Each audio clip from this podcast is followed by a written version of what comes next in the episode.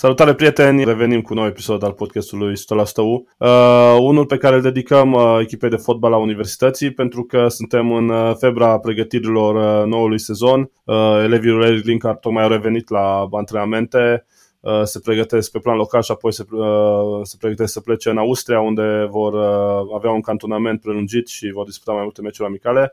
Uh, asta este situația la zi, uh, dar uh, despre tot ce se întâmplă în jurul echipei Uh, împreună cu uh, Vasile Racovițan uh, vom dialoga cu Radu Constantea, președinte Universității Cluj, pe care salut. Salut, mulțumesc de invitație. Și pe care vreau să-l întreb așa pentru început, cum e sentimentul acesta de a pregăti un sezon de Liga 1?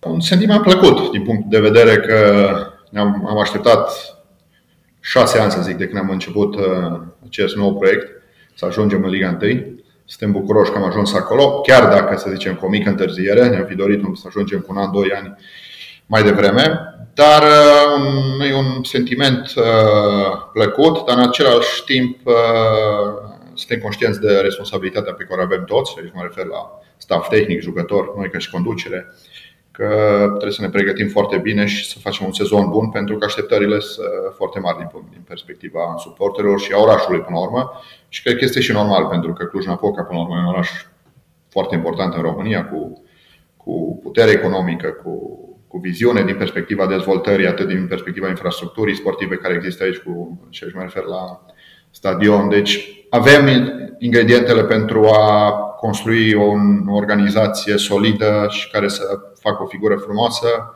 dar în același timp suntem și conștienți că trebuie să ne concentrăm foarte mult și pe celelalte departamente și anul ăsta să fie așa un an de, în care începem să, să atragem oameni noi către, către club și să ocupăm cât mai multe poziții pe toate departamentele. E un uh, moment uh, pe care suportul universității nu l-au mai trăit de, de multă vreme. Chiar uh, am simțit și noi, am primit multe mesaje în ultima perioadă de la foarte mulți suporteri, de la elevi de liceu care ne scriau că se trezesc în fiecare zi cu gândul la universitatea și la cum va arăta echipa în noul sezon. Se simte așa un sentiment de renaștere, ceea ce e, e senzațional, pentru că să nu uităm că universitatea a pornit din cel mai jos loc posibil da, din meciuri cu Gilău și cu Tritenii de jos și așa mai departe și a ajuns, cum ziceai tu, Radu, mai, uh, puțin mai târziu decât ne-am fi dorit, dar uite că a ajuns în, uh, în Liga 1. Hai să trecem puțin la ce arde, ce ne arde pe toți, uh, situația așa la nivelul lotului, transferuri. În primul rând, spune dacă este ceva real în zvonul legat de trecerea lui Eli Fernandez la, la Botoșani. S-a vorbit acum câteva zile. Uh, și apoi am să te rog să ne explici cum s-a ajuns la despărțirea de Boiciuc, un jucător uh, care a jucat titular și a fost uh, decisiv în, uh, în uh, dubla cu Dinamo. Legat de Eli Fernandez, nu, nu a fost nicio discuție și nu s-a pus niciodată problema ca Eli Fernandez să, să plece la Botoșani. Nu știu de unde a apărut acea știre, dar la urmă se mai întâmplă și astfel de lucruri sau mai citim astfel de știri în perioada asta de mercato. Uh, legat de Boiciuc, aici, să zic, Gabi Georgiu, care se ocupă de tot ce înseamnă partea de management sportiv împreună cu stafful tehnic, au avut discuții cu toți jucătorii și au încercat să, să creioneze o echipă atât din punct de vedere valoric, cât și din punct de vedere a bugetului, adică să ne cadrăm într-un buget pe care îl avem la dispoziție. Și acolo a fost uh, o discrepanță între ceea ce am putut noi oferi și ceea ce așteptat uh, Băciuc la nivel de salarizare, să zic. Și adică principalul motiv a fost partea de așteptări salariale din partea jucătorului. Apropo de nume noi în echipă, se tot vorbește prin oraș de venirea unui jucător de la CFR, Chipciu, la Ucluj. Uh, suporterii au fost cam uh, nervoși. O parte din suporteri, n-aș generaliza neapărat acum. Sunt discuții în continuare și Până la urmă, decizia finală o are Eric Linkar și, sigur, și noi ca și club, dacă ne încadrăm în, în bugetul salarial, salarial pe care îl avem și vom vedea în zilele următoare dacă se va concretiza sau nu acest transfer. Dar, așa cum a declarat și Eric Linkar, și eu sunt convins că este un jucător care ne poate ajuta în, în nou sezon și are o experiență, are, vine de la un nivel destul de ridicat din punct de vedere fotbalistic și Uh, dar, până la urmă, cum am spus, Eric are ultima decizie cum a avut întotdeauna și dacă, din punct de vedere financiar, lucrurile se, se uh, concretizează, atunci vom, vom anunța în zilele următoare. Apropo de ultimul cuvânt, Eric Linkar uh, a fost uh, poate o plecare surprinzătoare după promovare, despărțirea de Andrei Cordoș. Uh, atât Andrei Cordoș cât și Eric Linkar au declarat că până la urmă nu s-au înțeles, n-au fost pe aceeași lungime de undă și au decis de comun acord să nu mai continue colaborarea. Până la urmă, cine va ocupa locul rămas vacant? Universitatea nu are în continuare un om de fotbal în conducere este Gabi Giorgio, care e manager sportiv. Adică Gabi Giorgio conduce tot departamentul sportiv, este om de fotbal, nu putem spune că nu, nu este om de fotbal. Bine, acum știi la ce mă refer când zic om de fotbal, acolo uh, implicat uh, la un nivel mai înalt, la care încă universitatea n-a ajuns. La ce te referi, implicat la un nivel mai înalt? La nivelul la, la care un uh, manager uh, din fotbal uh, discută cu reprezentanții altor cluburi, cu cei din federație, are anumite relații. A fost uh, Daniel Stanciu, ultimul om de genul asta, acesta la universitatea.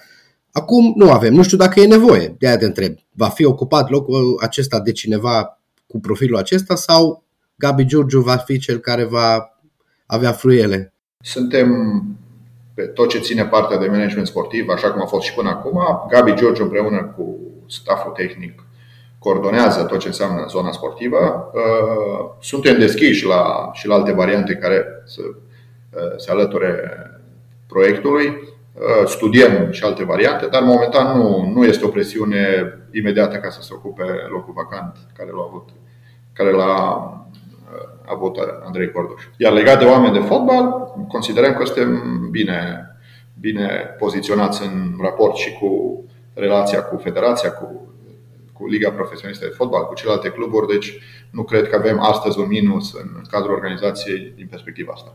Dar cu siguranță că am avea nevoie și de un anumit uh, profil de, de conducător pe care suntem dispuși să, să studiem, să zic așa, piața și dacă cumva se potrivește cu viziunea noastră și cu cerințele noastre, vom, uh, vom acționa în acest sens. Dar nu este o presiune imediată în care să zicem că este principalul obiectiv. Uh, până acum, uh, Universitatea Cluj a reușit să aducă 5 jucători, toți uh, proveniți de la cluburi din Liga 1. Se observă iarăși așa un pattern, sunt jucători care vin din Liga 1, care au meciuri în picioare, unii de la echipe din play-off, cum e cazul lui Briceac venind de la Voluntare, lui Big venind de la Craiova, alții de la echipe din bune, din play-out, uh, cum e cazul fundașului italian venind de la, de la UTA. Se va continua pe această idee de a aduce jucători care au jucat, dar care uh, de la, la echipe, să zicem, de la mijlocul clasamentului sau urmăriți Uh, nu știu, și jucători din afara campionatului României. Uh, se vorbește foarte mult de un atacant, toată lumea caută atacanți, atacanți, atacanți nu se mai găsesc. Uh, e greu să găsești un atacant. Uh, se vorbea la un dat de Irobiso, Uh, știu că și în iarnă l-ați vrut, în, acum uh, nu știu dacă se mai pune problema. Câți jucători mai vin la universitatea? Practic asta e întrebarea. Uh, sunt foarte curios cum uh, se desfășoară discuția legată de transferuri, adică există, sunteți mai mulți oameni care analizați și unul, nu știu, are ultimul cuvânt sau uh, vine antrenorul cu propuneri? Cum se întâmplă la universitate? Uh, am pornit de la ideea și, până la urmă, și de la doleanța lui Eric Linkar și cred că este și foarte Uh, ok din punctul ăsta de vedere, de a încerca să ne uităm prima oară în uh, campionatul autohton. Uh, pentru că, până la urmă, știi la ce să te aștepți, să poți să evalua foarte bine jucătorul, numai perioada de, de adaptare a unui jucător care vine, care vine dintr-un alt campionat. Și atunci am încercat și în iarnă și și în, acum în vară să, încerc, să aducem cât mai mulți jucători din, din campionatul autohton, care sigur au jucat la la, un, la Liga 1 și care se încadrează și la, într-un uh, nivel salarial pe care ni-l putem permite. Uh, din perspectiva modului cum, cum se lucrează, principial Gabi George împreună și cu Eric Lin, care sunt uh, prezenți în piață, să zicem așa, au conexiunile necesare și sunt la curent cu, cu situația jucătorilor și pe, mai ales pe posturile de, pe care considerei că avem nevoie să, să facem aceste transferuri și după aceea, sigur, analizăm împreună cu, cu ei tot pachetul, să zic așa, atât din punct de vedere salarial, cât din punct de vedere a, al jucătorului și ultimul cuvânt îl are Eric Linkar, adică și până la urmă așa am și funcționat noi ca și club de când am început. Uh, la Universitatea Cluj n-a fost adus niciun jucător fără acceptul sau fără, uh, să zic, fără acordul antrenorului. Deci cam asta e modelul de, de, de, de funcționare la noi. Deci Până la urmă, e și normal din punctul nostru de vedere. Sigur, mai în situații când propunem și noi anumit jucători, dar după ce se uită Gabi împreună cu Eric, facem o, facem o analiză și vedem dacă mergem mai departe și începem discuțiile din punct de vedere financiar și ulterior, sigur, dacă ne, dacă ne înțelegem și din punct de vedere financiar, până la urmă, ultima decizie o are antrenorul.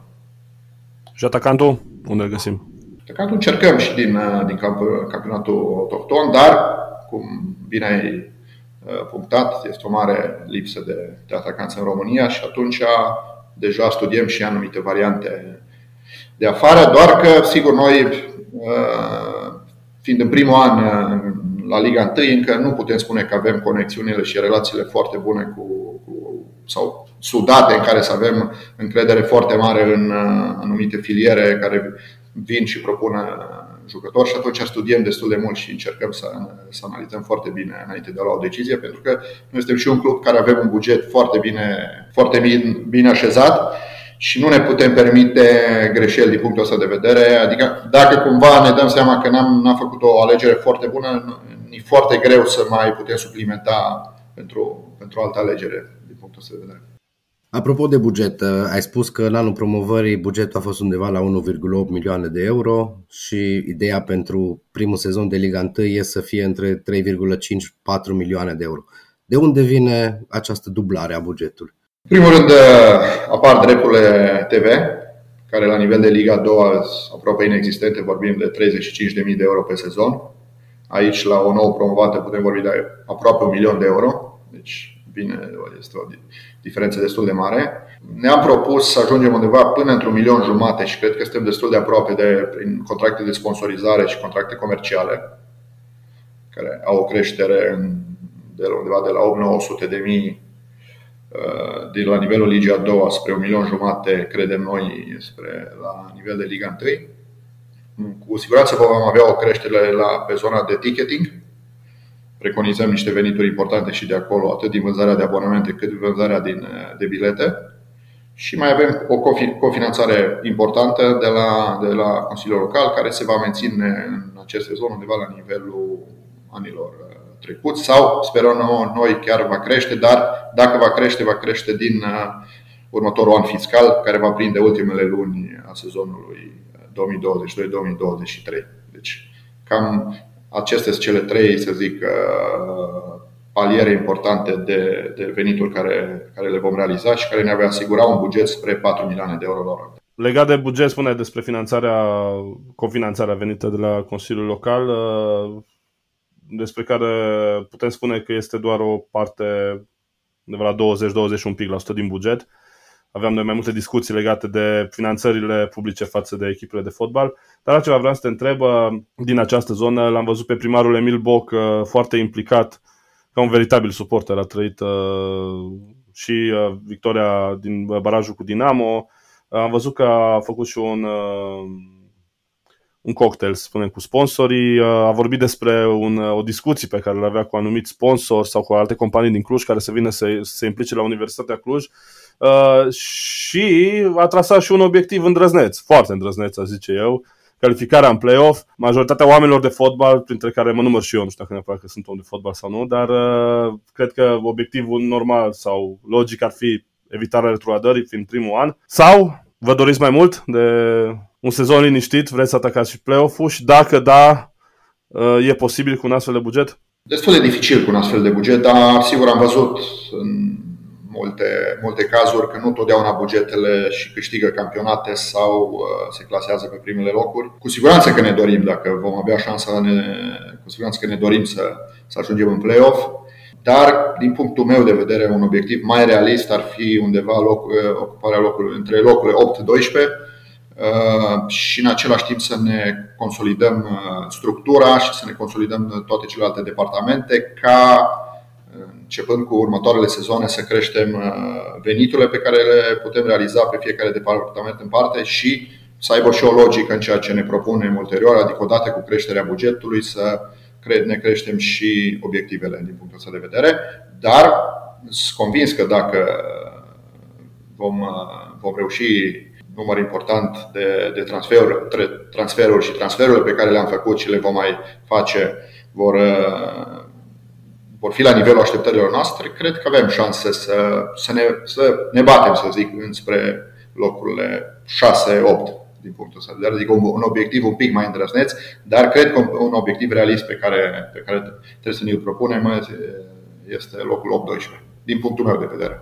Acesta va fi și obiectivul pe care îl veți impune și antrenorilor și jucătorilor sau nu există un obiectiv stabilit înainte? Ce urmează, să, urmează să avem o ședință de Consiliul Director împreună și cu, cu universitățile, împreună cu cu reprezentantul Consiliului Local în adunarea generală, care este domnul primar, și acolo vom stabili în funcție și de, de bugetul pe care îl vom, vom avea la dispoziție, adică pe care îl vom închide în perioada următoare, vom stabili atunci dacă care va fi și obiectivul. Pentru că în funcție și de bugetul pe care îl vom avea în perioada următoare, vom ști dacă ne mai putem permite anumite transferuri sau nu, sau dacă putem crește nivelul de salarizare pentru fiecare jucător în parte.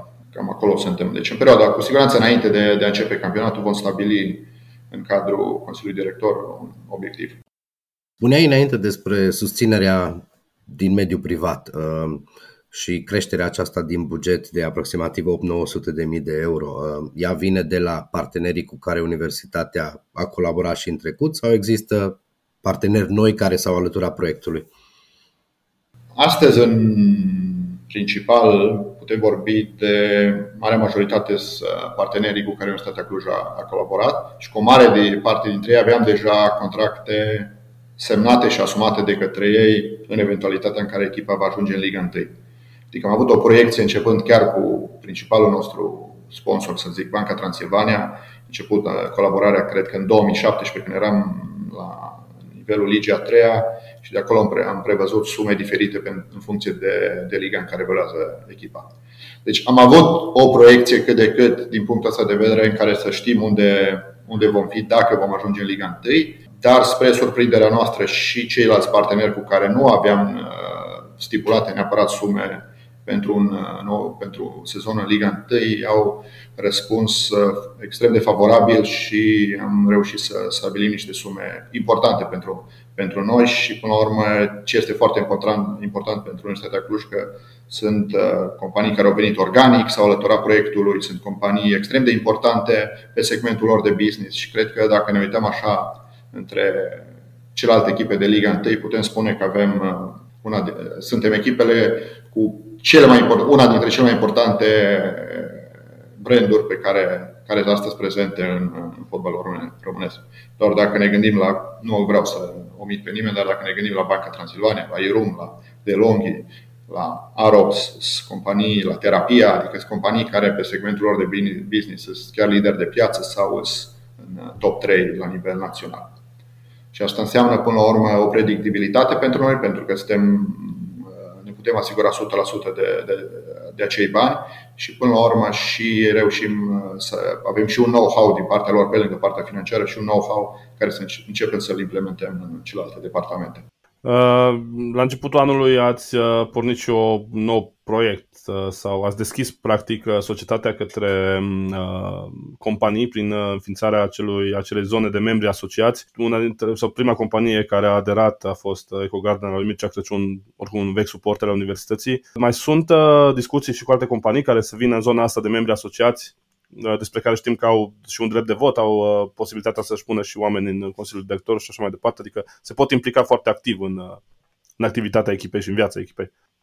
Da, sunt discuții și chiar cu unii dintre partenerii, partenerii noștri actual deja am inițiat discuții și sunt destul de avansate și sperăm mai ca în perioada următoare să putem, să putem anunța. Deci nu ne poți spune încă cine? Sau? Nu, că nu avem încă este, discuția este încă confidențială și n-am, n-am acordul uh, lor ca să putem. Uh, pentru că, până la urmă, până dacă nu se finalizează, n-aș vrea să, să lansăm doar niște ipoteze care. Dar, cu siguranță, sunt convins că până la finalul anului vom mai putea anunța un partener sau chiar mai mult, sper eu, care să, să adere la, la asociație. O altă necunoscută pe care o avem și pe care am uh, discutat-o la finalul sezonului e unde va juca Universitatea primele meciuri din uh, Liga 1. Am văzut că stadionul e închiriat în 16 iulie și pentru un alt eveniment, chiar vedeam prin oraș niște benere. Poate ne poți spune tu mai multe. Urmează festivalul Antol, după aceea, bineînțeles. Da, am avut o întâlnire și cu cei de la Cluj Arena și cu organizatorul celor două evenimente care se desfășoară în perioada respectivă, adică Antol și evenimentul care are loc în 16 sau 17, 17 data, exact. Uh, iulie. Încercăm să găsim uh, o variantă în care primul meci să se joace pe Cluj Arena în uh, data de 18 iulie, dar aici depinde foarte mult de țintar și în funcție de echipa cu care vom, vom juca. Dacă vom juca cu echipa care joacă în cupele europene, va fi dificil să putem programa meciul în 18 iulie, care e o zi de luni, dacă nu, nu mă înșel. Deci, ca proiecție încercăm să jucăm primul meci acasă, dacă vom uh, avea noroc și cu, cu țintarul, și ulterior să jucăm unul sau două meciuri uh, la Mediaș. În principiu, cred că acolo vom, uh, vom juca. Dar avem un obiectiv foarte clar în care, imediat după Antol, la o săptămână, două săptămâni, în funcție și de cum va arăta gazonul și în funcție și de cât de repede vor putea să libereze ei stadionul, să revenim cât mai repede pe Cluj Arena. Adică în proiecțiile noastre sunt undeva între 1 și 2 meciuri, cred că le vom juca la Mediaș. Chiar dacă asta înseamnă că ne vom asuma poate ca gazonul să nu fie la parametri cei mai buni, dar ca, prim, ca obiectiv principal până la urmă să jucăm cât mai repede pe Cluj Arena, pentru că până la urmă pentru comunitate am promovat și datorită lor am promovat și este și important pentru noi să, să jucăm cât mai multe meciuri la Cluj. An de zile s-a vorbit despre rivalitatea asta dintre U și CFR care de fapt n-a existat uh, pe teren, acum va fi și pe teren. Uh, cum vezi uh, lupta asta din oraș? Este o rivalitate sportivă care o regăsim în multe alte orașe din, din Europa. Sunt proiecte diferite, cu obiective momentan diferite, cu moduri de finanțare diferite, dar cu siguranță noi avem un obiectiv foarte clar de, de a câștiga de a câștiga cele două meciuri și încercăm să, să realizăm acest lucru și să uh, facem pe suportii noștri fericiți, pentru că cu siguranță o victorie sau două victorii împotriva CFR într-un sezon ar fi excepțional pentru, pentru ei. Chiar dacă suntem conștienți că pornim cu șansa a doua în cele două meciuri, sau patru dacă cumva vom reuși să ajungem în, în play-off. Dar, ca obiectiv clar, ne dorim să câștigăm uh, toate meciurile pe care le vom disputa și cu CFR și cu celelalte echipe. Și să rămână această rivalitate, să rămână la nivelul unei rivalității sportive, adică din punctul nostru de vedere. Ce relație există între conducerea universității și conducerea CFR-ului? Discutați sau nu există niciuna? Există o relație normală ca și alte două, ca și alte cluburi cu care, cu care avem. Nu putem să vorbim acum că avem o relație mai bună sau mai proastă, adică o relație normală din punctul nostru de vedere, care, sigur, mai, am mai discutat când s-a pus problema de, de anumiți jucători, dar în rest nu, nu putem vorbi că avem o relație foarte bună sau o relație uh, prostă, o relație normală și, de, și civilizată, cum până la urmă e și normal să fie între două cluburi din același, din același oraș. Nu mai avem foarte mult uh, și aș vrea să vorbim acum pe finalul, pe finalul discuției despre uh, momentul Uh, pe care îl traversăm în tot fotbalul românesc. S-a vorbit acum după uh, umilința, după rușinea cu Muntenegru, că este din nou un moment zero. Am auzit blablaurile astea de foarte multe ori, că sunt blablauri. Uh, se vorbește foarte mult despre uh, momente zero, despre faptul că fotbalul românesc nu a fost niciodată atât de jos, etc. etc. Ne aducem aminte că echipele noastre nu prind nici măcar luna septembrie în cupele europene, că undeva prin august au de către au peste vreo trupă de prin uh, Armenia sau din Macedonia și sunt eliminate. Pe de altă parte, vorbeai mai devreme despre niște companii cu nume, unele dintre ele lideri de piață uh, pe segmentul lor care s-au asociat cu Universitatea Cluj, s-au asociat cu fotbal românesc. Uh, în schimb, la nivel de națională vedem branduri din ce în ce mai puține mari care ajung să se asocieze cu naționala. Cum vezi tu din punctul tău de vedere ca și o persoană care a reușit să organizeze un club din Liga 4 să ducă în Liga 1 împreună cu, cu ceilalți din echipă, uh, momentul acesta la fotbalul românesc, dacă e nevoie de, nu știu, o schimbare de uh, organizare, dacă e nevoie de o, o schimbare de focus la nivel de, de cluburi, se vorbește mult și despre lipsa implicării la nivel de juniori. Universitatea Cluj, împreună cu Academia lui Ceafăru, a reușit să joace două finale la cele două segmente de vârstă, Under 19 și Under 17, plus finala de cupă la Under 15, dacă nu mă înșel. Ce soluții crezi că există, Radu? Cred că, în primul rând, trebuie să vorbim de un proiect național. Și cum foarte bine ai menționat, vorbim, cred că, de 20 de ani de, pro- de proiecte național, care trebuie să pornească, în primul rând, de la infrastructură sportivă. În România nu există infrastructură sportivă. Sigur, avem acum câteva stadioane moderne care s-au făcut, dar când mă refer la infrastructură sportivă, mă refer la baze sportive pentru centrele de copii și juniori în care o echipă ca și Universitatea Cluj sau ca și uh, alte branduri importante din, uh, din orașe importante să aibă posibilitatea să-și desfășoare activitatea acolo. Adică Vasile știe mult mai bine ca și noi în Germania de mulți ani ce înseamnă niște baze sportive de la echipe de Liga 1 sau de Liga 2 în care vorbim de 10 terenuri 8 de arbă, două sintetice, în care practic doar Academia are activitate acolo. Atâta timp cât statul român nu va începe să investească în infrastructură sportivă, va fi extrem de dificil să uh, avem așteptări la nivel de echipe naționale, atât de juniori cât și de, de seniori. Pentru că avem carențe foarte mari în această zonă, cât și în ceea ce înseamnă partea de pregătire a jucătorilor. Vin cu carențe mari la echipele mari uh, pentru că, până la urmă, nici nu sunt terenuri disponibile. Auzeam la Dinamo un exemplu care avea un, are în continuare și avea un centru de copii foarte puternic. Echipele de U19 și U17 făceau antrenamente pe jumătate de teren. Deci, de acolo pornește și dacă ne uităm, chiar poate dacă nu ne place, dacă ne uităm la vecinii noștri de lângă noi, în Ungaria, în care vedem că acolo s-au asumat lucruri foarte clare, au început de 8-10 ani au investit masiv în tot ceea ce înseamnă infrastructură sportivă. În Sportul bază ca proiect de țară, nu? Da, ei și-au stabilit 5, 5 uh, sporturi naționale în care s-au oferit facilități fiscale pentru companii multinaționale, pentru companii. Adică s-a pornit la drum cu un proiect care și-au asumat mai mulți uh, actori importanți. Și actori importanti înseamnă în primul rând statul și după aceea companiile și sigur și cei care organizează până la urmă fiecare sport în parte, federațiile naționale. Până când nu vom avea un proiect național de acest gen în care ne asumăm niște investiții masive în ceea ce înseamnă infrastructură sportivă și niște proiecte foarte clare și să gândim eventual și niște facilități fiscale pentru companii, să le atragem prima oară alături de, de sport, va fi extrem de greu. La noi, sigur că statul investește, dar vedeți că investește așa în fiecare autoritate publică locală sau județeană investește de cum, cum crede fiecare de cuvință. Adică, din punctul meu de vedere, n-ar mai trebui să vedem astăzi bani publici în uh, sportul profesionist, sportul de performanță, mă refer la, la echipele de fotbal, și acele investiții care astăzi se fac din bani publici să se îndrepte în principal spre baze sportive și spre centrul de copii și juniori.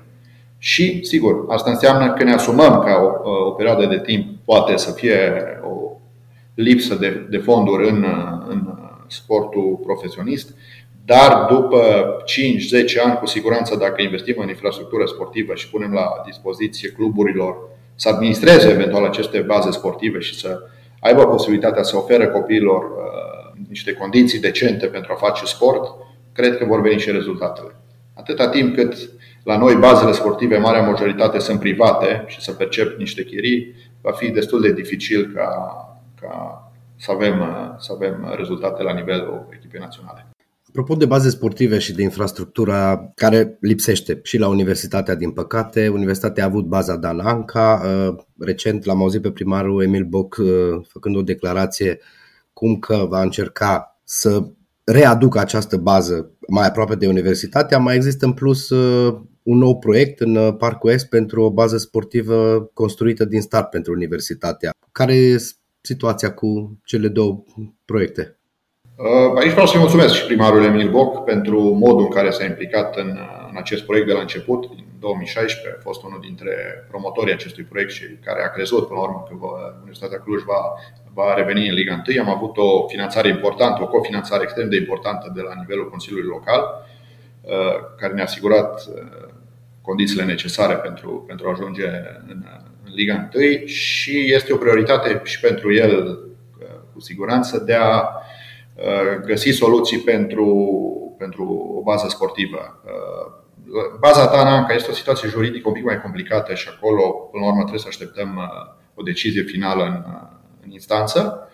Uh, iar în Parcul Est deja au fost discuții și cu proiectanții și acolo este prevăzut, uh, prevăzut o bază sportivă, un teren de fotbal uh, pentru Universitatea Cluj sau pentru celelalte echipe, încă nu știu dacă s-a discutat neapărat așa departe, dar e foarte important că este prins în proiect și se va realiza odată cu, cu investiția din, din Parcul Est. E un prim pas Uh, și până la urmă, cred că și clubul, și asta a fost și intenția noastră, după ce ajungem în, uh, în Liga 1 și ne consolidăm din, uh, atât din punct de vedere financiar cât și, cât și organizație, să ne putem permite să avem un buget multianual pentru investiție într-o infra, în infrastructură sportivă, adică din bugetul pe care îl avem, pe, din veniturile pe care le realizăm, să ne permitem undeva la 7, între 5 și 10% să îndreptăm spre înspre investiții, înspre infrastructură sportivă, ca la un moment dat acest club să aibă propriile active, pentru că este foarte important să dețină active proprii. Și asta e un prim pas. Sigur, asta uh, pe noi ne-a obligat să gândim în acest fel doar în momentul când ajungem în Liga 1, pentru că doar în Liga 1 putem vorbi de niște venituri importante, adică atât din drepturi TV, cât și din, uh, din contractele de sponsorizare și comerciale, cât și din zona de ticketing. Și cred că acolo va fi unul dintre obiectivele noastre în uh, următoarele luni, să stabilim uh, o, o variantă și să găsim o locație, să începem să demarăm uh, o investiție într-o bază sportivă. Chiar dacă ne asumăm ca o parte din acei bani să nu-i cheltuim pe, pe salarii către jucători și poate ne asumăm uh, în acest fel încât să scadă un pic nivelul valoric a echipei, dar după câțiva ani să, să rămânem cu, cu investiție și cu un activ. Așa, uh, pe final, uh, am vrut să aș vrea să mergem așa puțin în, în trecutul apropiat, ne aducem aminte de meciul cu Hermastad și să te întreb uh, cât de greu a fost pentru tine să gestionezi acel moment în care suporterii aruncau cu nemulțumiri în stânga și în dreapta, jucătorii la fel, Eric Linkar purta un dialog de la distanță cu suporterii. Mm, mai credeai momentul acela că Ucluș poate promova? Da, noi am crezut și până la urmă cred că asta și fi cheia succesului, că a fost o echipă unită atât la nivel de conducere cât și la nivel de, de club.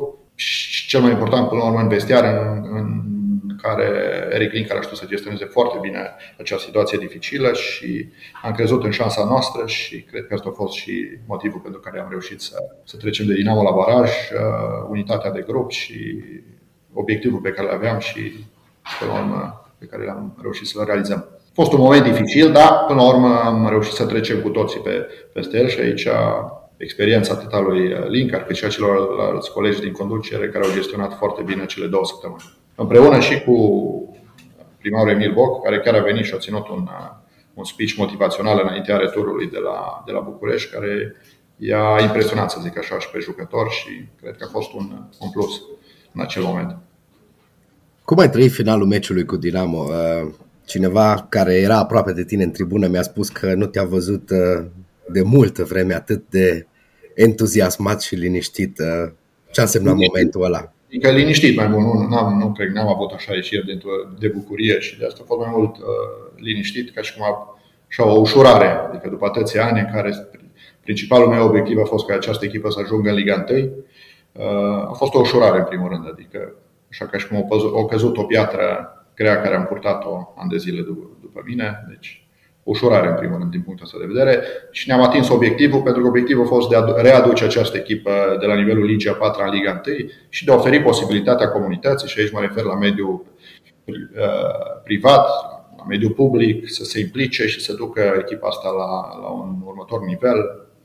O zic și public, nu avem nici, eu cel puțin am nici cea mai mică problemă de a face un pas în spate sau în lateral dacă Uh, comunitatea are oameni mult mai bine pregătiți și care sunt dispuși să, să vină și să ducă clubul la, la următorul nivel. Radu Constantea, îți mulțumim foarte mult pentru dialogul pe care l-am avut azi. Ne așteaptă o vară încinsă cu meciul de Liga 1 după șapte ani pe Cluj Arena, uh, ceea ce nu poate decât să ne bucure. Rămâne să ne auzim peste câteva luni să vedem unde suntem la nivelul proiectului și care e obiectivul mai, uh, mai, mai ușor de atins, play-off, play-out. sau, uh, nu știu, evita retrogradării. Mai ușor de atins play cu siguranță, dar noi suntem convinși că ne vom, ne vom juca șansa până la final să, să ajungem în, în play-off. Dragi prieteni, acesta a fost episodul cu numărul 45 al podcastului nostru. Până data viitoare, vă urăm să vă meargă cât mai bine. Stați cât de mult la răcoare, hidratați-vă bine și haideu!